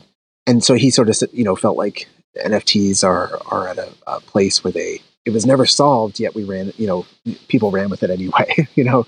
Um, so for me, as somebody who cares deeply about artists receiving credit for what they deserve, the bigger issue for me is not on what the science and technology may prove to be useful for in the future. My bigger concern is the culture around them now. And while I do understand there are a lot of artists who feel very supported when they, they dip their toes into those waters, for me, I see a lot of people also being ripped off. Uh, the technology has made it vastly easier for, you know, there was a Twitter account for a while going around last spring called Tokenized Tweets, where all anybody had to do was, was comment that at handle into uh, a reply underneath a tweet with artwork in it, and it would automatically, I think, start minting uh, the artwork into a, a tokenized tweet. You know, Twitter, you know, thankfully deleted the account, but um, but people had to block it. Like, artists online were freaking out and having to block it. So I think right away there was a cultural problem where the N F T community uh, earned a lot of very ill will with illustrators worldwide, because illustrators everywhere felt like all of a sudden it was like, great. Since time immemorial, people have been ripping off my stuff and selling it as T-shirts on Redbubble or wherever. Now I have to play whack-a-mole with mm-hmm. these guys, you know, and uh, now I've got to keep track of all this. Right. DeviantArt has come out with something sort of beautiful um, and and wonderful for the community, I think, where they have DeviantArt for a long time. I wasn't aware of this. I used to use DeviantArt back in the day, kind of eventually sort of fell off the platform, but mm-hmm. um, they apparently will uh, detect if anybody uploads your work to another DeviantArt account and give you an alert. And that alert is free for all users for the first three months. If you're a paid user, it's in perpetuity. So they basically announced a couple of weeks ago that DeviantArt is now going to take that algorithm that scans for duplicated artwork appearing. And they've been doing tests on it, apparently getting over eighty percent, I think eighty-six percent or something like that, accurate uh, scans of the most popular N F T galleries, and are scanning for plagiarized art that's being uploaded, and they will alert you. Wow. Um, if your stuff has been uploaded to OpenSea or, or whichever foundation or whichever other platform. So that's kind of a cool technological fix, but it's it's giving us a bigger hammer to play whack-a-mole with. It's not uh, it's not solving the problem. Right. Yeah. Now I got to put all my art in DeviantArt. Exactly. And pay I the mean, subscriptions to ensure they can find it. Yeah. You know, R J Palmer, uh, the illustrator, um, he goes by Arvalis on uh, Twitter. You know, he said that, you know, even if you don't want to engage with DeviantArt as a platform, you don't want to comment, you don't want to like things. Uh, he's like, it's worth five bucks a month to upload all your artwork there and, and let them tell you if anybody rips your stuff off. Um, what a service. What a right. tremendous idea. So, yeah. If you don't have a lot of followers, you don't have the community watching for your art. That's true. DeviantArt can do it for you. Yeah, yeah. DeviantArt can do it for you. So, so uh, I will have a future episode about N F Ts and this opportunity to to generate revenue for digital works and uh, be able to do percentages in mm-hmm. future as well. But um, I just wanted to get your take on it from illustration. So that's really helpful. Yeah, I think I think from an illustration side, I mean, it's it's uh, it's something I have a, a lot of dubious feelings about, rather than, um, again, in how it's played out in actuality versus, you know, there. I'm not saying it's not going to transform into something cool in the future. I, I think there there's uh, potential there. Uh, where it stands right now, I'm kind of grossed out by it, but that's that's my personal gut feel. Yeah. So what is the best advice you think you've ever received? Uh, the best advice I've ever received, uh, probably, uh, probably as I say, from Carl Buell, um, that, you know, it's okay to share stuff out of your, your back portfolio if the person can't pay, um, but always get money, you know, and, and take a deposit up front if you're being hired to do new work. Um, I think that's probably the number one piece of advice. So much so that, I mean, a lot of artists disagree that everything in your back portfolio you should monetize as well. Um, the Guild of Natural Science Illustrators actually contacted me one year before the pandemic to virtually log into one of their talks, because I was the only person the organizers could think of who would argue for allowing uh, your work to be free sometimes. so, um, so I, I guess I was taking a contrary stance, but But um, but I think it was good advice from him. And I, I think um, when people think about all the issues surrounding copyright and theft and sharing, because those are all tied up together online, I think reading uh, Cory Doctorow is really useful. Um, and the difference between being able to share something online and and uh, it being stolen online. And a lot of that has to come down to credit. Um, if somebody else, you know, I O nine years ago decided to share some of my artwork, and, you know, it was part of their, um, uh, what do they call it, the Fine Art Series or something like that. And I didn't know they were going to do it. You know, it was all stuff I had on my portfolio on, online. But, I mean, you know, they linked it all back. They're like, find him here, find him there. And, uh, you know, here's his Twitter handle. And and uh, I would I have liked to be asked first? Well, kind of. But, you know, it it, uh, it it was a little strange. At the same time, they were very clearly, in my mind, uh, sharing in good faith as opposed to stealing anything. So I, I sort of think Carl's uh, advice was, was just spot on. Okay, that's awesome. So I have a, a question from left field here. Yes. If you had a chance to have lunch with a fictional person. Fictional person. Who would that be? Fictional person. Lunch. Oh. Whose brain would you want to pick? Whose brain? Or just whose presence would you like to enjoy? And, and you know, I, because you're an il- a science illustrator, it doesn't necessarily need to be fictional. Okay. I'll, I'll say that. Well, that, that throws other wrinkles th- th- into it. Because, I mean, if we were going to say fictional, I don't know why, but the the first person who popped into my head was actually... Um, Dracula from Bram Stoker's novel. Um, hmm. Why is that? Uh, over the years, I've gotten more and more fascinated by history. And I mean, he's a fictional character, but if I could have lunch, assuming the windows are, are drawn, um, right. for his comfort. And he's been fed. Yes, and he's been fed. He's enjoying whatever he's enjoying, and I'm enjoying whatever I'm enjoying. Um, I think... I think what I would like about it is I feel like as much as the conversation would feel dangerous, it would also feel very challenging. So I think that, you know, he would have a deep knowledge of history that would be interesting to hear from. And I think it would also, mm-hmm. I don't think he would, uh, I don't feel like I could let my guard down in a conversation with Dracula. And I think that would actually be really fascinating to walk it out of afterward. That's a really good point. Like it. To have lived history and have a conversation with somebody who's lived history yes. is very different than somebody who's studied history. But also somebody who's uh, comes from a, a fundamentally different viewpoint and is sort of predatory. I don't enjoy those conversations with people normally. Right. But I think, again, I think there would be something interesting about walking away from it afterwards. Like, yes, did it. He did me. And look, no holes. So, yeah. So. Yeah. That's I don't know. Cool. That just I love that answer. Head. I love that one. Okay, so every podcast, I always ask my guests for a little bit of homework for the listener, something that they can take. It could be a technical exercise. It could be a social media exercise. What would you recommend as a matter of homework for the listener to try? I think the thing I would recommend, and I, you know, I hope this isn't too art fundamentals, but I think it's to really try to see what's actually in front of you. We are all bombarded with uh, more movies and images and especially things like cartoons and graphics of what the world should look like, that I think there's a lot of value in looking at what is actually there. I think if you slow down and look at the world when you're drawing or painting, even right now, I mean, I have this this dark blue water bottle underneath some patio lights here, and with it picking up the reflections of the dark brown table, the dark blue is actually looking, if I really look at it, it's actually looking a bit more purpley black than blue. Slow down and really, really observe. We all have expectations for what are there. So try to see what is actually there. And uh, Drawing on the Right Side of the Brain is a book that, you know, we were taught in grade nine art class. I thought all of those exercises of drawing pictures upside down without looking at what you were You couldn't look at your own page, mm-hmm. and we'd hand in scribbles at the end of class. I thought the whole thing was such bull. And then the summer after grade nine, I tried it when I was trying to draw some stuff seriously.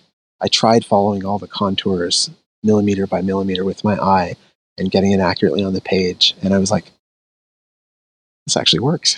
and, uh, and, uh, I think it, I, so I, I think that's it. I, I think, all I'm saying is, uh, there's a lot of words to say. I think slow down and really observe what you're actually looking at, not what you expect you're looking at. That's a really good exercise. I'm, uh, I, I love speaking to artists, and I've really enjoyed this conversation because it's hit deep with me because it's tied to the work that I've been doing. I love seeing your work, by the way, all the time. Like it's, I don't know, you know, I, oh, it's just, anyway. every week you've got something else that's magically sprung into existence. Right. And, but, but earlier when I was saying, you know, you, you get away from art and uh, you don't draw for a few days, that's me right now. Yeah. So yeah. after, but now I'm really stoked about doing a water bear because right. I've got some images I got from the scope and it's like, Direct. I'm going to draw one in pencil, maybe colored pencil. And I'll just arbitrarily choose what color they are. But yeah, now I'm pretty stoked. So I, uh, I, I this has been so, this has been so much fun. But before I let you go, uh, where can people find you online? Uh, you can find me at glendon mellow dot com. My last name is spelled like the word. Um, you can find me at Flying Trilobite on Twitter, Instagram, probably many other places, but those would be the primary ones. um, uh, usually either as, as uh, either Glendon Mellow or Flying Trilobite. Yeah, that, that's that's most of it. That's awesome. I'll include links to all of those in the show notes. And uh, you can find both of us um, probably at the next few SciArt uh, talks. So um, yeah, follow follow Glendon on, on, on Twitter, and he will uh, be tweeting out when he's speaking and, and where it is, whether it's Clubhouse or, or Twitter Spaces. And maybe if, if you want to come in and join and chat with us and just say you heard about it on the podcast. I'd love to. Yeah, I'd love to hear that. That'd be great. That's awesome.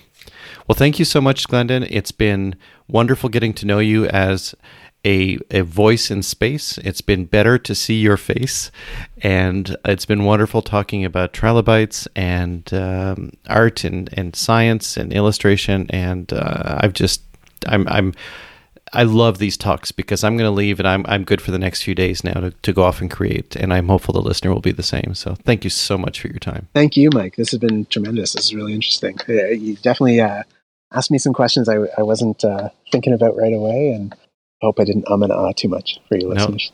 No, not at all. So take care of yourself and, and have a good week. You too, Mike. Thanks. Thank you. Show notes, including links to everything Glendon and I spoke about, can be found at drawing inspiration dot f m slash sixty-two. If you enjoy the show, please subscribe, share, and review wherever you listen to podcasts. This will help surface the podcast for others to enjoy. Thank you so much for joining me this week. Be kind to yourself and each other, and keep drawing. Theme music for this podcast is Acid Jazz, provided by Kevin MacLeod.